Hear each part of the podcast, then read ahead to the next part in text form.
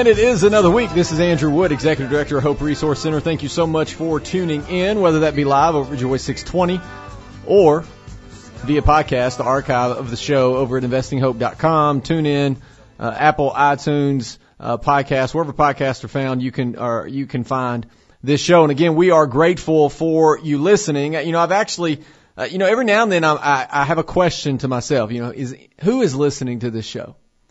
And I was in Florida this past week. Yeah, I got on an airplane. I traveled. Uh, had to wear a mask. Other than that, it was pretty much, you know, normal training, normal travel. Um, but, but while I was in Florida at a conference, uh, you know, probably six, seven hundred pregnancy center leaders across the country coming together to celebrate life and the work that we're doing in the pregnancy center to learn from each other and those type things. I was sitting in the lobby of the hotel and someone walked across the lobby and said, "Hey, uh, I just wanted to let you know I enjoy listening uh, to your podcast every single week." Now, this person was not from the state of Tennessee, was from another part of the country, and said that she is listening. So I'm grateful for that. I'm grateful that people are are tuning in, whether that be here in the state, here in Knoxville, across the state, uh, in Alabama, in in Florida, wherever they may be. Uh, I'm grateful that people are listening because we have uh, we have a lot to talk about, and the the issue of life and abortion is certainly something that we need to focus on and, and talk about. I know at times I talk about other things as well because there are other pressing things going on in this country and around the world that we need to discuss. And so today, what I want to do is I'm actually going to start at a place that that some would say, well, what does that have to do with life and abortion? But this has to do with something that it really has been in the works for generations. Uh, it's definitely been in the works since I was a child. Uh, and we're going to start with peace in the Middle East. And that's even something that we used to say as a kid. I remember back during the first Gulf War in the early 90s, uh, as, as children, we would run around and say, peace in the Middle East, peace in the Middle East. When are we going to have peace in the Middle East? And it appears as some agreements are occurring where some peace is occurring with Israel and other nations uh, in the Middle East. And so we're looking forward to that, and I want to walk through some of what has happened in the last couple weeks. That, but but really, that is work that has been put in for many, many, many years. And so uh, excited about what's coming from that. We're going to also look at some other things that that are happening around the country with life and abortion and the work that's being done uh, through pregnancy centers. Again, I was in Florida at the CareNet conference just last week, and, and just being able to be there uh, can, can I be transparent for a second? Can, can I be honest with you?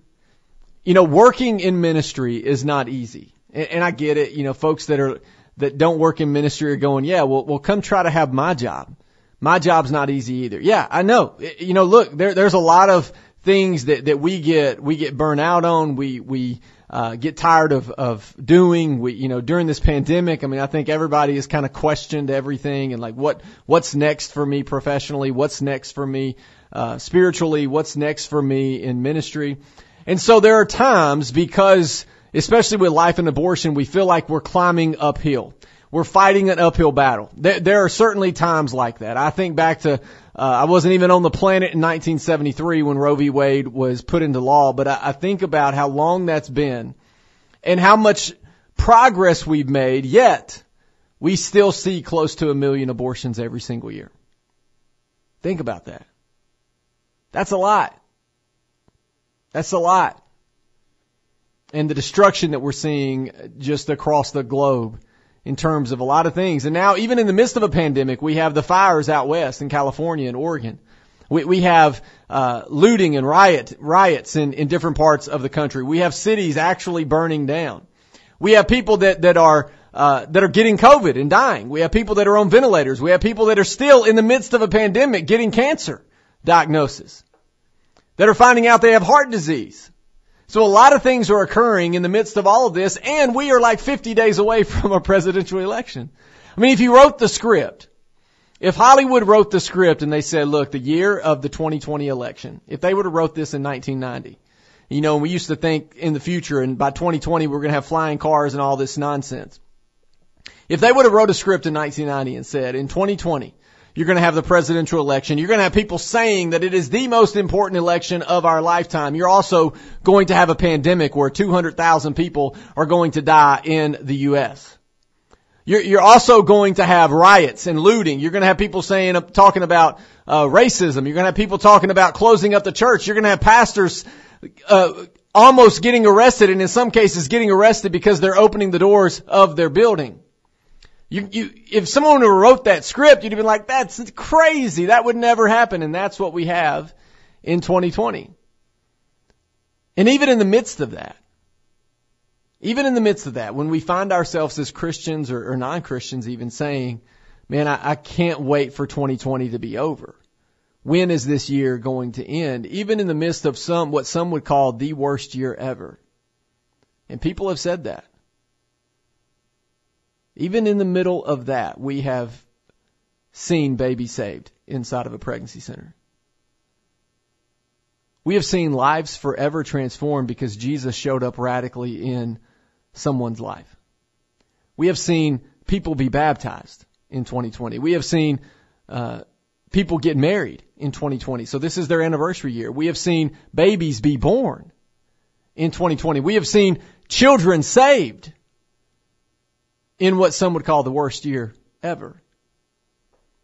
We have seen lives forever transformed. We have seen husbands and wives in nursing homes survive to fight another day. So I would just caution you as you are trying to chalk 2020 up as a complete loss. It's, it's not. It's not. Okay?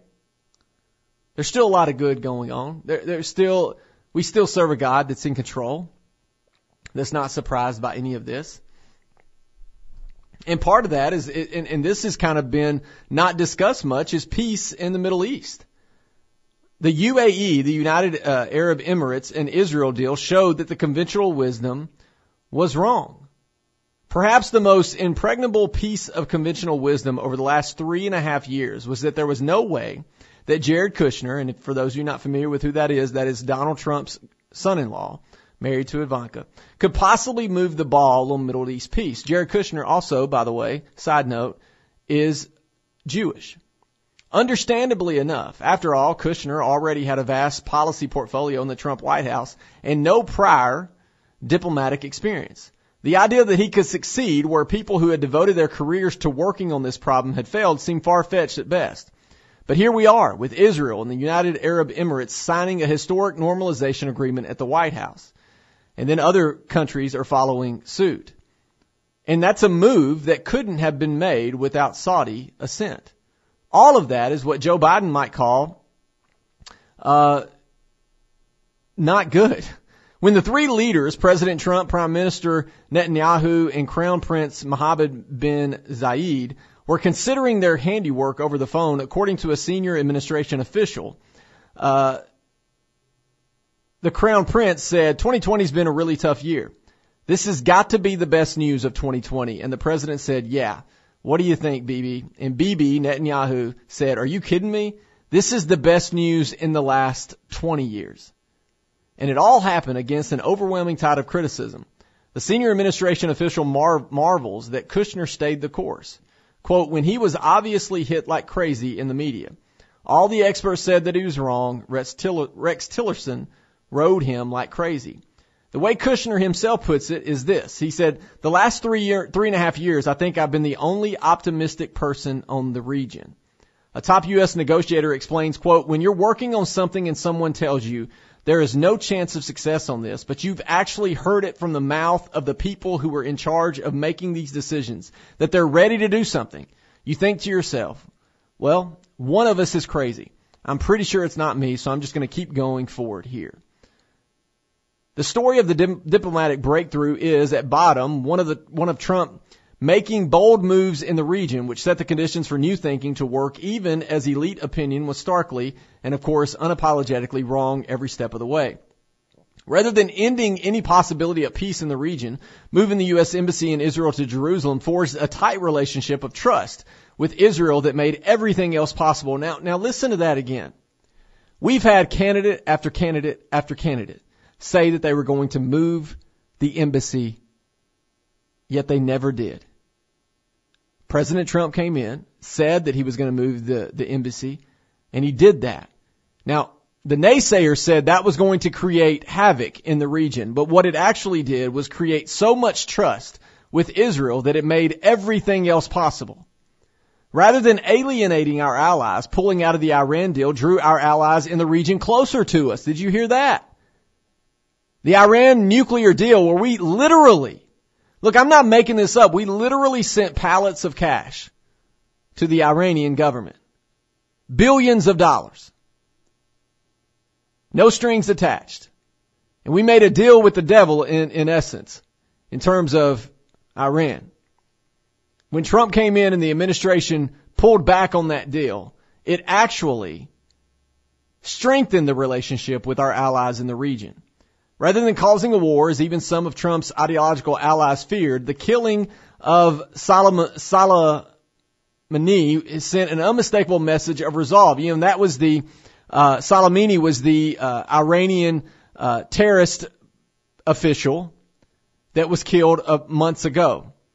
And, and, and here's what the result, here's what some folks said, quote, I think that the, the killing was a huge boon, says the senior administration official, because it showed that the president was bold and serious. And I think that shifted the Middle East massively.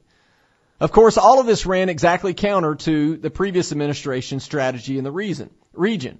As a State Department official puts it, quote, when we came into office, the U.S. and the prior administration had alienated our Gulf partners, Israel and the Palestinians, which is really hard to do. They had tried to accommodate Iran and to strengthen Iran as part of the larger gamble that it would moderate Iran. But the reality was the opposite. Uh, Trump's speech there in Riyadh uh, enunciated a change of approach. He said we were going we were going to counter Iran, we were going to stand with Israel, and we were we were going to stand with our partners. The official says after the speech, we were in some huge hotel lobby talking to a bunch of Arab foreign ministers that I knew, and they just said, "Oh, finally, somebody who gets the region." He recalls, and this official said. President Obama just kept looking at it through the wrong end of the telescope. Besides Jared Kushner, the core team working on the strategy included Kushner Associate and Special Representative for International Negotiations, um, and, and a lot of other folks as well. So th- I'm not going to continue to read that article, but the reason I wanted to point that out is there are times when when uh, when decisions are made, and it's easy for us, regardless if it's a Republican president or a Democratic president, it's easy for us to sit back, scream, and say this will never work. But I'm impressed that even in the midst of all of that and all the noise and all the detractors, Jared Kushner and, and the administration and, and those that, were working on behalf of the administration said, look, I, I get it. I get that you are saying that it's never worked. I get that you are saying that I have no experience. I get all of those things. But I've had conversations with Israel. I've had conversations with the UAE. I've had conversations with other places in the region, and every one of them say, we want to make a deal. We want something to happen. We can't continue living the way we've been living. And so what, what happened was the administration said, all of y'all are saying you want to do something, then let's do something. Let's move the ball forward. And like Netanyahu said of Israel, this is the best news in the past 20 years. Probably even longer than that. So, so if we, if, if I may, take that news and, and put it up against the pro-life movement. Where we're told, look, abortion is here to stay. You, you can't change it. It's the law of the land. We're told by even right to life lobbyists this is a hard fight that, that probably we can't even win if we pass this bill in the state of Tennessee or if we do this or if we do that. We're told that argument has never been made at the Supreme Court, so therefore it will never work. But we're going to need some folks that'll simply look at those others and say, I know you say it's not going to work. I know you say that I may be crazy, but I long for the day that abortion would be ended. I long for the day that not only would it be unlawful, that it would be unthinkable. And so we're going to put in the effort. We're going to put in the time. We're going to put in the work. We're going to have the sleepless nights. We're going to have those conversations. We're going to sit down with policy officials. We're going to sit down with, with activists. We're going to sit down with the people we need to sit down with. And in, in the middle of all that, we're still going to serve the men and women that come in our doors. And we're going to save babies. And we're going to love on our community. That is how we win this issue. We'll talk more when we come back.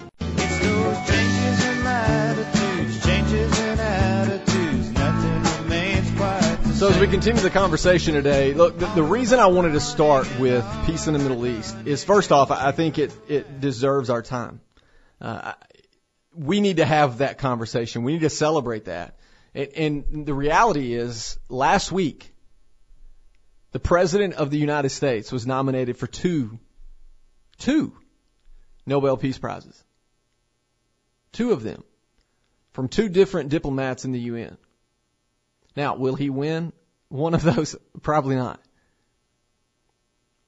But, but there are people around the world that, that see this deal between Israel and other players in the region as a big, big, big deal. Like, like, it's huge. And it deserves time and it deserves focus. And so during a global pandemic, the fact that, that the administration and folks within the administration were able to keep their heads down and still work toward a deal is huge. Now, now what, what you have on cable news is you have cable news on both sides of the aisle, mostly on one side, and, and I don't have to get into that, screaming and yelling and, and not really talking about things that matter. And so now we have a, a ticker on, I was, I was at the hotel in Florida and I was flipping through and it got over on MSNBC and they have a ticker how many people are, are dying of COVID? Now, now is that good for our society? Regardless of your thoughts on COVID, is that good for our society? Is that good for our psyche? Is that good for our mental health? No. No. I saw somebody posted the other day that, that said, Hey, is it, is it, or my child, is my child the only child dealing with, uh, so much anxiety before they go to school because of COVID that they're vomiting before they go to school every day. That's not good, folks. If we ran a ticker on MSNBC of how many people die of heart disease every year, do you know that number? You probably don't. Why don't you know the number? Because it's not ticking across the screen every day on your cable news outlet. But last year, 2019, 684,000 people died of heart disease, heart related deaths. One out of every four deaths in America 2019 were heart related. Now, if that was ticking across your screen every day, that, that might wake you up a little bit, right?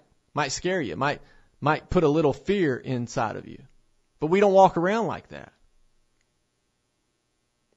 And so all I'm saying is try your best in the middle of all of this to recognize that there are other things happening. That doesn't mean that COVID isn't real. It doesn't mean that, that people aren't getting sick and dying. Of course they are. I'm not denying that. It doesn't mean that we shouldn't be cautious. Of course we should. I'm just saying that in the middle of this, we also have peace that's happening in the Middle East that is huge. I mean life altering, life changing for the people that live there. Big, big deal. And, and that's why I wanted to start with that. I now want to go to a topic. Look, we, it's election year. So between now and November, you're going to hear me talk quite a bit about, uh, the politics that are going on in our country. And, and if you don't like that, I, I apologize, but we're in election year, presidential election year. I'm not going to sit here and say it's the most important election of, of our lifetime. Uh, and and just be, mainly because I don't like the phrase. I've been told that my whole life. Really, I have. I mean, uh, you know, early on uh, in the early '90s, uh, George H. Uh, most important election of our lifetime. When Bill Clinton won, most important election of our lifetime. I mean, when George W. won, most important election of our lifetime. When Obama won, most important election of our lifetime. Last four, you know, last four years ago, Trump and Hillary, most important election of our lifetime. All of those things. Uh, that's what we've been told. And so now in 2020, they're saying it's the most important election of our lifetime. But I will say this, that, that a lot of folks are trying to say that Joe Biden, uh, has spent much of his career and his life being somewhat pro-life. Now, now I would say, uh, being somewhat pro-life means you're not pro-life at all, but, but that's a story for another day.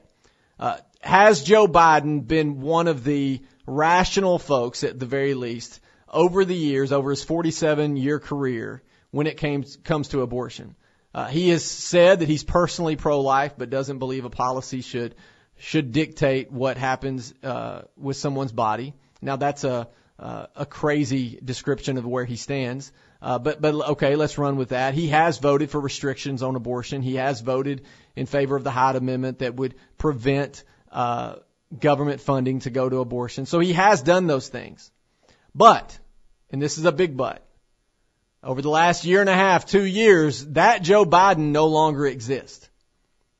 It didn't exist on the debate stage. It didn't exist, it doesn't exist in his ads. It doesn't exist on his platform. It doesn't exist on the Democratic Party platform. And it certainly doesn't exist when he picks Kamala Harris, one of the most pro-abortion uh, senators in the country. So forgive me if I'm unwilling to see him as a moderate candidate because he picked one of the most progressive candidates to run with him. You remember the, the, the hidden videos that came out years ago, David Daleiden, where he went inside Planned Parenthood and other abortion clinics and they were harvesting baby parts. We have it on camera. They were harvesting baby parts and selling those to make profit. And he was, uh, a suit was filed and, and they went after him really hard. Well, guess who oversaw all of that? Kamala Harris did. Senator Harris did. Because she was the Attorney General of California. That's important. Look, they're not moderate when it comes to abortion. And there's an article over at LifeSite News that, that talks about this. So in Las Vegas, President Donald Trump took forceful aim at his opponent, Joe Biden's position on abortion over the weekend, accusing the former vice president of supporting, quote, baby execution. The president was speaking at a Latinas for Trump roundtable in Nevada, the Independent reported, during which he declared that Biden supporters, quote, after term abortion, which is basically baby execution. The Independent claims Trump's characterization was incorrect because Biden's voting record has been historically conservative with regard to abortion. See, that's what they're going to do. They're going to look back and say, but historically, historically he's been in favor of some restrictions on abortion. But, but hear me when I say this. You're even going to have, uh, Democratic advocates, DNC talking heads claiming that the, the presidential candidate is moderate when it comes to abortion, but none in, nothing in their platform says that.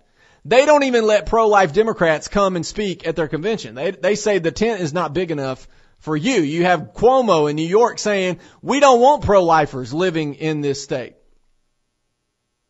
You see, that's the mindset. So, so saying that he has been moderate in the past matters none today in 2020 because who are we voting for today in 2020? We're voting for Joe Biden of 2020, who's running with Senator Harris. Same thing with Trump. Who are you voting for today? Are you voting for the, the Trump of 2000? Are you voting for the Trump of 2016? Or are you voting for the Trump of 2020? You're voting for the Trump of 2020. That's the reality of elections. In fact, while Biden was more moderate years ago, he is currently running as an abortion absolutist with a plan to enshrine virtually unlimited abortion into federal law at taxpayer expense. Last year, he abandoned the loss, uh, the last uh, uh, Uh, of his former moderation by disavowing the Hyde Amendment. You see, I, I said earlier that he used to be for the Hyde Amendment. Now, He's against the Hyde Amendment, which bars direct federal funding for most abortions. Further, Biden has not dissented from his party's opposition to the Born Alive Abortion Survivors Protection Act. All this act would do is if a baby survives an abortion, that baby is afforded all the rights of any other human on the, in our country. And, and Joe Biden can't even come out in favor of that. So don't tell me he's moderate when it comes to abortion.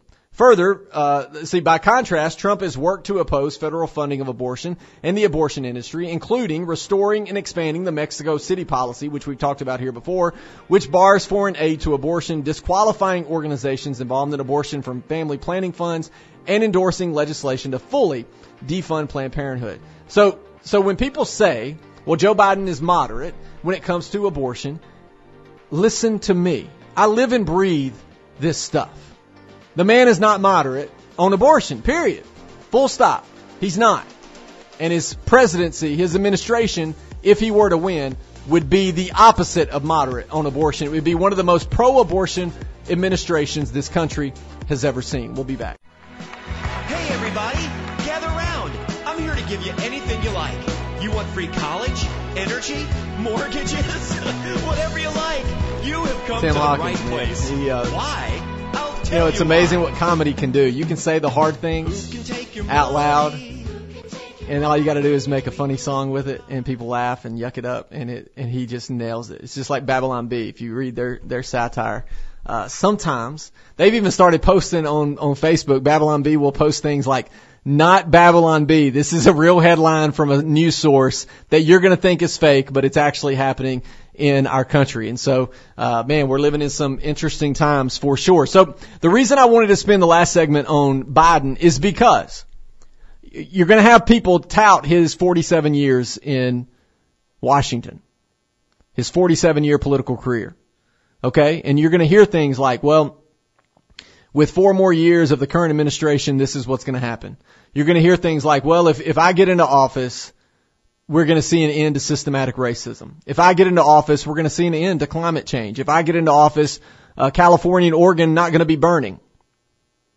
And then he'll call, you know, the president a climate denier. He even called him, uh, most recently a climate arsonist, which I thought was interesting, uh, an interesting take. But here's the reality.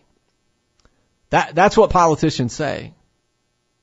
Even though he's had opportunity after opportunity after opportunity. If, if you'll remember, he's, he's been senator for a long time. And then he was vice president for eight years. Why didn't we end those things then? Anybody gonna ask him that? So, so why didn't we get rid of the burning and climate change the eight years he was vice president? Why didn't we end systematic racism the eight years he was vice president? I mean, if you remember correctly, we had riots and looting and protests and marches and police brutality and all of these things occurring while he was vice president. But when it comes to abortion and life, I think it's important because what, what they're saying is, oh, he's moderate. But when you look at the platform, there's nothing moderate when it comes to abortion on that platform. There's nothing moderate in his language. There's nothing moderate in the people that he has picked to run with him and those that he will appoint if he were to win. He has said on day one, he's going to open up the Mexico City policy. He's going to take it away. He's going to actually fund abortion, not just here in the country, but around the globe. So don't tell me he's moderate when it comes to life and abortion. It's just as simple as that. You vote how you fit, see fit. Vote for who you want to vote for, but don't lie to yourself or lie to me by saying this man is moderate on abortion. I, I, it, it, it's just not true. Period. If it were true, you would see him sitting down with pro-life Democrats. And there's millions of them.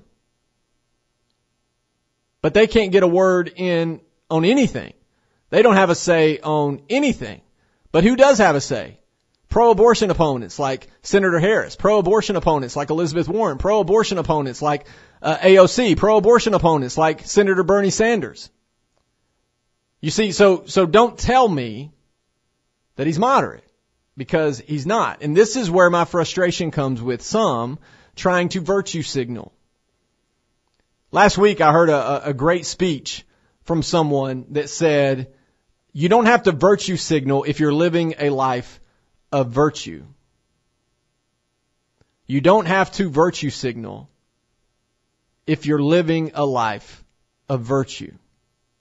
Think about that. You see, what the last four years have done is it's really shown us, it's given us a window into what some of these folks think when it comes to ideology, when it comes to policy. It's one thing to be never Trump. That's, that's one thing. It's one thing to be never Trump to the point that you will vote for, for someone that has policies completely in opposition of yours. You see, I don't believe it's a binary election. I don't believe it's just between one candidate and this candidate or two candidates. I believe you have the right to do what you want to with that vote. What I don't understand is taking that vote and voting for someone who is in direct opposition of everything you claim to stand for and your ideology. I understand taking the vote and saying, I'm not going to vote for this person, even though we agree on a lot of policies, I have some issues with X, Y, and Z. And so I'm either going to write a candidate in, I'm not going to vote, I'm going to kind of do a protest no vote, or I'm going to vote for a third party candidate that lines up with me on most things.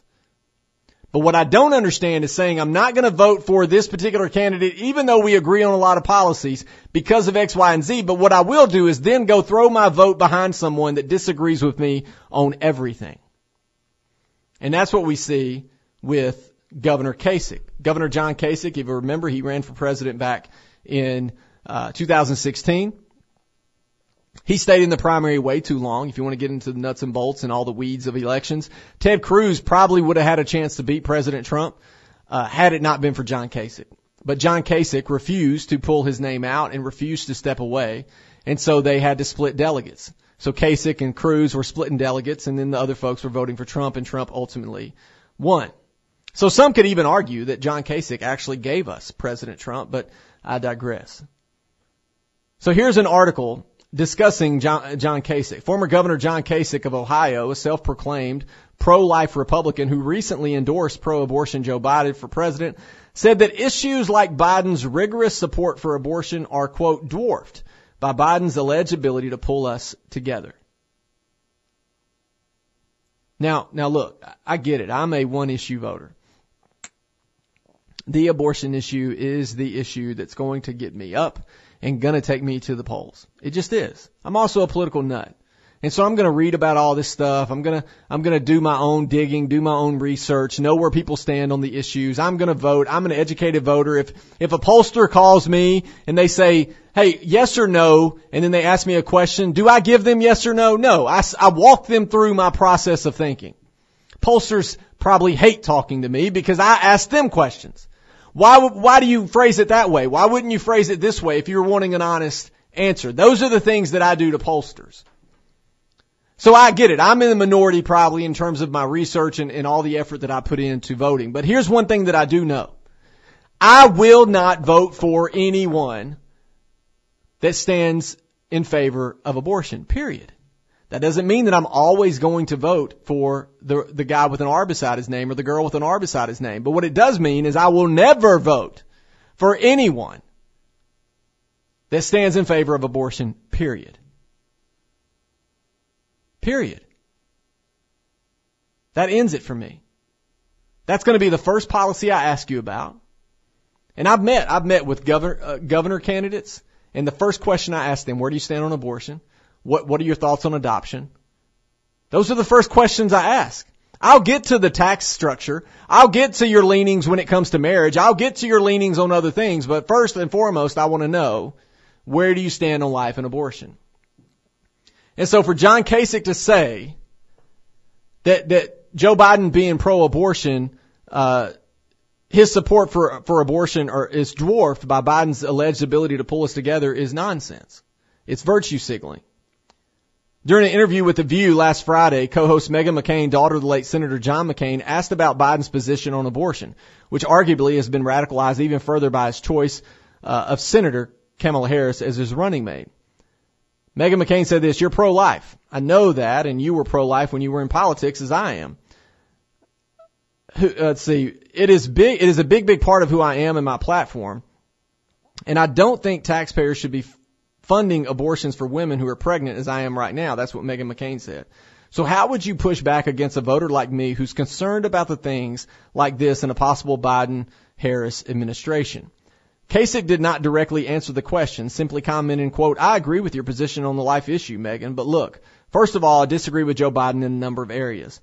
Instead of mentioning the killing of unborn child inside the mother's womb, Kasich gave capital gains taxes as an example of disagreements between him and Biden. He said, but the issues here are dwarfed, in my opinion, by the fact that he's a person that can pull us together, he explained. Do I think that if he wins that all of a sudden all these things are going to happen that, that are negative? No, I don't believe that at all, he said, because that's not his character. That's not who he is. And as you know, your father and Joe were great friends. Why? Not because they agreed on everything, but they could find common ground. So do I think we're going to end up in some cataclysmic place if he wins? I don't, but I do believe four more years of the division is wrecking the very soul of our country and we continue down this path, I don't know how we come back. Kasich then went on to talk about the importance of prayer. look, the, the reality is the division, acting as if the division is happening only one side is, is nonsense and is, and is being willfully ignorant and blind to what's happening in our society. It just is. It just is. We've gotten away from true political debate. We've gotten away from being able to have logical conversations with each other about things we disagree with. So I can appreciate the fact that Kasich says he and Joe Biden have a relationship. And I can appreciate the fact that Kasich says, I know Joe Biden as a person. And I can appreciate the fact that, that he says that, that he believes Joe Biden will bring us together. I can appreciate that fact. But my question to John Kasich, my question to Joe Biden, my question to anyone that, that wants to hear is, why hasn't he done that in the last 47 years? Why hasn't he done that in eight years while he was in the White House with, with President Obama? No one has a good answer for that. You see, we're living at a time now where, where when you ask somebody, why are you voting for someone? Many folks will answer because the other person is terrible. Look, that's not a winning narrative. It's just not. We need more than that. Tell me why you're voting for someone, not why you're voting against another candidate. And the reality is, Kasich doesn't like the president. Period. He doesn't like him as a person. He doesn't want to recognize anything that he's done policy wise. That, that's just a fact. That's not me making things up. That's just a fact. And so he's wanting to vote for Joe Biden because he's his friend. And I can appreciate that. I would want my friends to vote for me too. But here's the thing. If my friend was fully in support of abortion on demand for any reason at any time during an entire pregnancy, as much as I'm their friend, they will never receive a vote from me. There's no, there's not enough virtue signaling that you can do to defend that vote. That's my opinion. We'll talk more when we come back.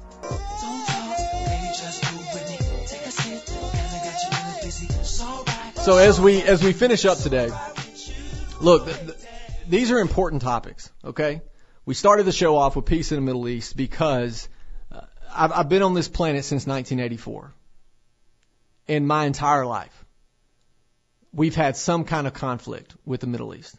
My entire life, we've been trying to seek peace in the Middle East. And because of where we are currently in our political climate, we can't recognize the fact that, that two big, big, big agreements occurred this past week between Israel and other areas in the region. We should, all of us, Republican, Democrat, and everything in between should be coming together and saying, well done and applauding that. But we can't even bring ourselves to applaud things that are good. You know, last week we, we saw the 19 year anniversary of 9-11. 19 years. Now I want you to think back to that time. Even in my small town in Middle Tennessee, where, where no one in my town would have given two thoughts to New Yorkers. We probably thought New Yorkers were aggressive, loud. Maybe if we get on a subway, somebody's going to rob us. They think we're ignorant and hillbillies because we live in the middle of nowhere, what they would say, on a bunch of land. We have cows and horses. But when those towers came down, we all became New Yorkers. Why do you think Rudy Giuliani was called America's mayor? Because we all rallied behind them people from all over the country got to New York to, to sift through the rubble. That's what we did. Donald Trump, even as a citizen of New York City, paid with his own money for people to go and sift through the rubble, looking for survivors and then, and then looking for bodies. And then you think about September 12th, 2001 and we were coming together. Even in my small town, churches opened up their doors to have prayer services so that we there in Cornersville, Tennessee, in Lewisburg, Tennessee, Marshall County, Tennessee, praying for people we never met in New York City. We remember the images of the towers coming down. We remember the images of the fallen man. People jumping to their death as they think through, do I want to burn alive or do I just want to jump out of this window? And we came together. We rallied behind the president. We rallied together as Americans. And folks, if something like that were to happen today or tomorrow, would we rally? Would churches come together and pray? I mean, some churches aren't even allowed to open right now. Would we come together as one or would we say this is your fault? See what kind of climate you've created. I'm afraid that's where we are right now. Regardless of what happens.